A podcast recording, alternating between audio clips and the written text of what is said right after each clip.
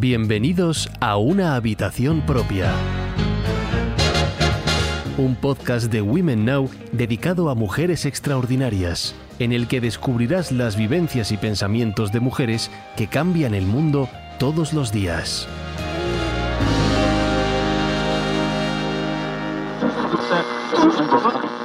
Atención, españoles, habla el presidente del gobierno, don Carlos Arias Navarro. Españoles, Franco ha muerto. Vengo a hablarles de un nuevo horizonte para España. Vengo a solicitar su voto para hacerlo posible. Efectivamente, ya nadie duda de que hay que eliminar muchas deficiencias y muchas injusticias, desde la absurda discriminación de la mujer hasta la superación de todos los desequilibrios sociales, económicos y culturales.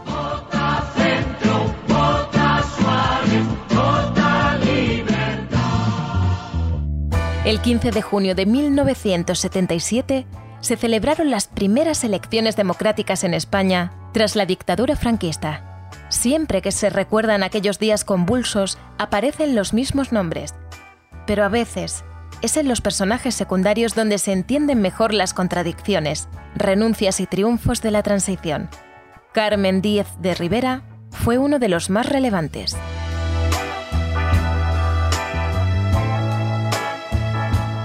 Cuando falleció el 29 de noviembre del 99, el gran público parecía haberse olvidado de cuánto sonaba su nombre dos décadas atrás.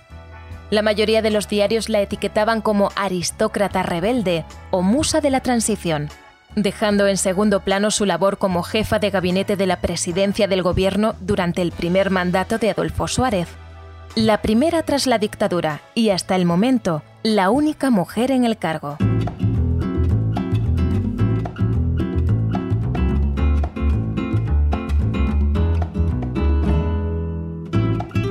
Europarlamentaria, feminista y ecologista, Carmen fue un personaje complejo que poco tiene que ver con la figura pasiva de una musa.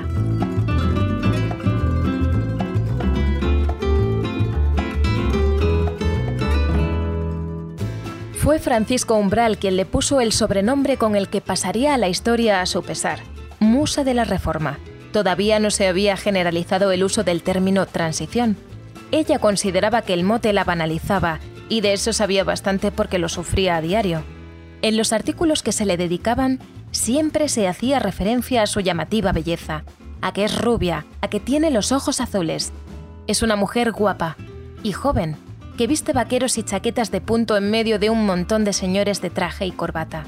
Además, las malas lenguas cotilleaban que era amante del rey y de Suárez, algo que ella siempre negó, y consideraba una forma de poner en duda su valía profesional.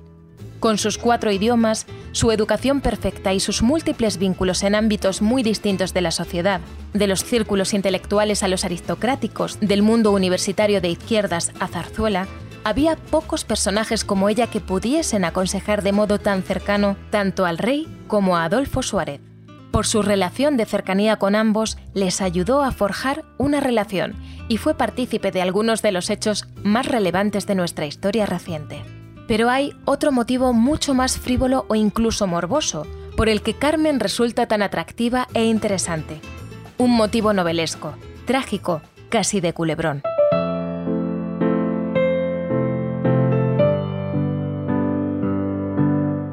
De familia aristócrata, criada entre algodones en el madrileño barrio de Salamanca, Carmen era un ejemplo de muchacha de clase privilegiada destinada a ser un hermoso objeto decorativo.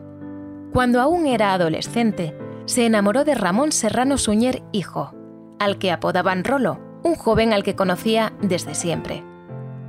Entonces eso era para casarse, ahora no haría falta, contaría ella. Era un amor insustituible, era alguien excepcional.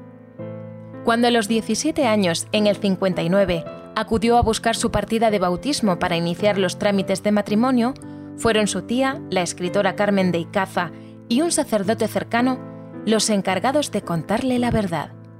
Y la verdad era que le habían mentido desde siempre.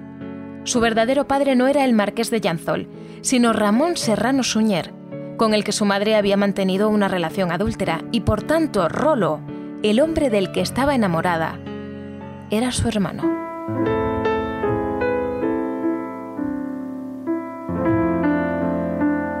La historia entre Sonsoles de Icaza y Serrano Suñer había sido uno de los escándalos contenidos de su época. No podría haber sido de otra manera, pues ambos estaban casados y Serrano nada menos que con Cita Polo, hermana de Carmen, la esposa de Franco.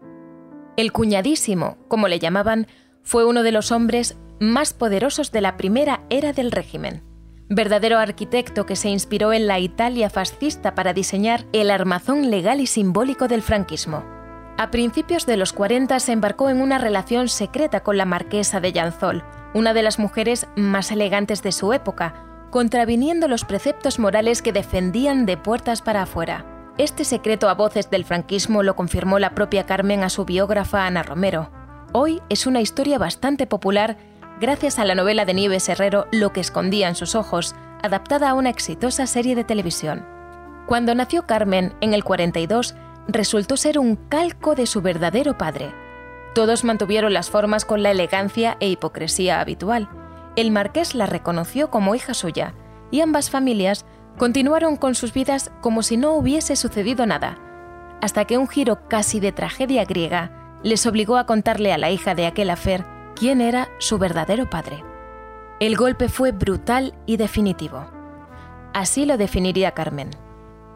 Noté que algo se me había roto por dentro. Se me partió el alma, porque supe que no volvería a encontrar ese amor global. Perder a su enamorado y descubrir de ese modo su origen desencadenó una crisis existencial de la que nunca se recuperaría del todo. Llegó a ingresar en un convento de carmelitas descalzas en un pueblo de Ávila, convencida de que tenía vocación. Pero no aguantó y se trasladó a Costa de Marfil para ser lo que en aquel momento se llamaba ser misionera. Yo no fui con ningún afán educativo, ni solidario, ni misionero. Era pura desesperación, matizaría ella. En África pasó tres años dando clases y de esa experiencia nacería parte de su conciencia política, ecologista y anticolonialista. Rolo, su primer y único amor que resultó ser su hermano, se casó en el año 66 y se ha negado siempre a hablar públicamente de lo que sucedió.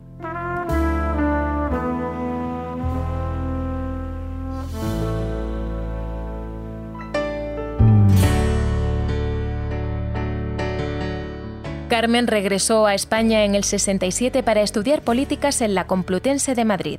En aquel momento, la universidad y sobre todo esa facultad eran un hervidero de conciencia política antifranquista.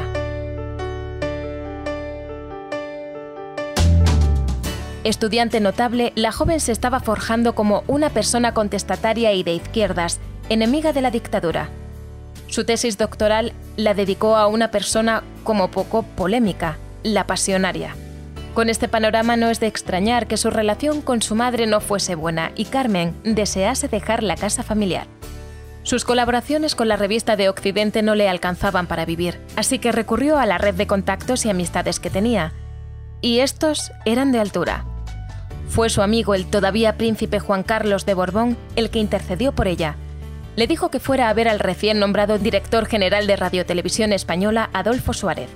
Lo primero que hizo Carmen al entrar en su despacho, pese a que iba a pedirle trabajo, fue reprenderle por tener un retrato de Franco colgado en la pared, diciéndole, Usted es demasiado joven para ser franquista. Funcionó. Carmen consiguió el trabajo y pasó mucho tiempo ayudando a construir la imagen del futuro rey del que siempre fue una amiga leal en una época muy compleja, en la que su futuro todavía estaba en duda.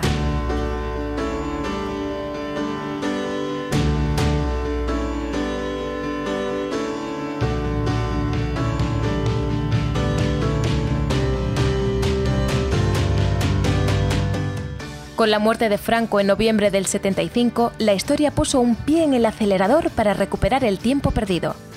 Suárez y Carmen llevaban ya seis años trabajando juntos en distintas instituciones cuando él se convirtió en presidente del gobierno en el 76. Carmen pasó a estar al frente del gabinete de la presidencia. Se consideraba a sí misma una monárquica de izquierdas con una profunda conciencia social. Sin duda había algo singular en que aquella marquesita nacida de las élites se dedicase con fruición a acabar con el régimen que su verdadero padre había ayudado a edificar. Sus diarios de la época son claros sobre su compromiso político con la democracia. Hay que devolver la voz al pueblo cuanto antes. Me enfado con Suárez, no hay tiempo que perder. Vuelvo a insistir con Juan Carlos que hay que conceder la amnistía y legalizar el Partido Comunista. También fue ella la que negoció cómo debía realizarse el entierro y el funeral de los abogados asesinados en Atocha por la extrema derecha. Prueba del frenético ambiente político de aquellos días es que Carmen solo estuvo 10 meses en presidencia. Ella consideraba que Suárez no debía ser candidato a unas elecciones ni presidente de un partido, así que cuando él creó UCD, ella le criticó y fue destituida.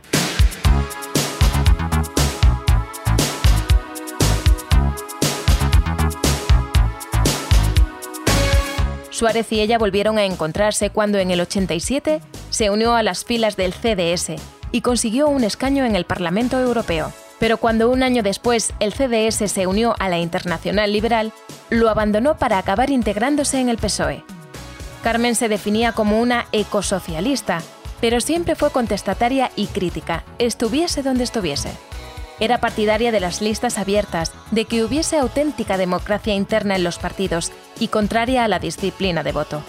En la etapa que pasó en Estrasburgo trabajando en el Parlamento Europeo, votaba a menudo en contra de las directrices del PSOE, y su hondo compromiso ecologista la llevaba a enfrentarse de forma abierta con industrias energéticas del poder de Repsol.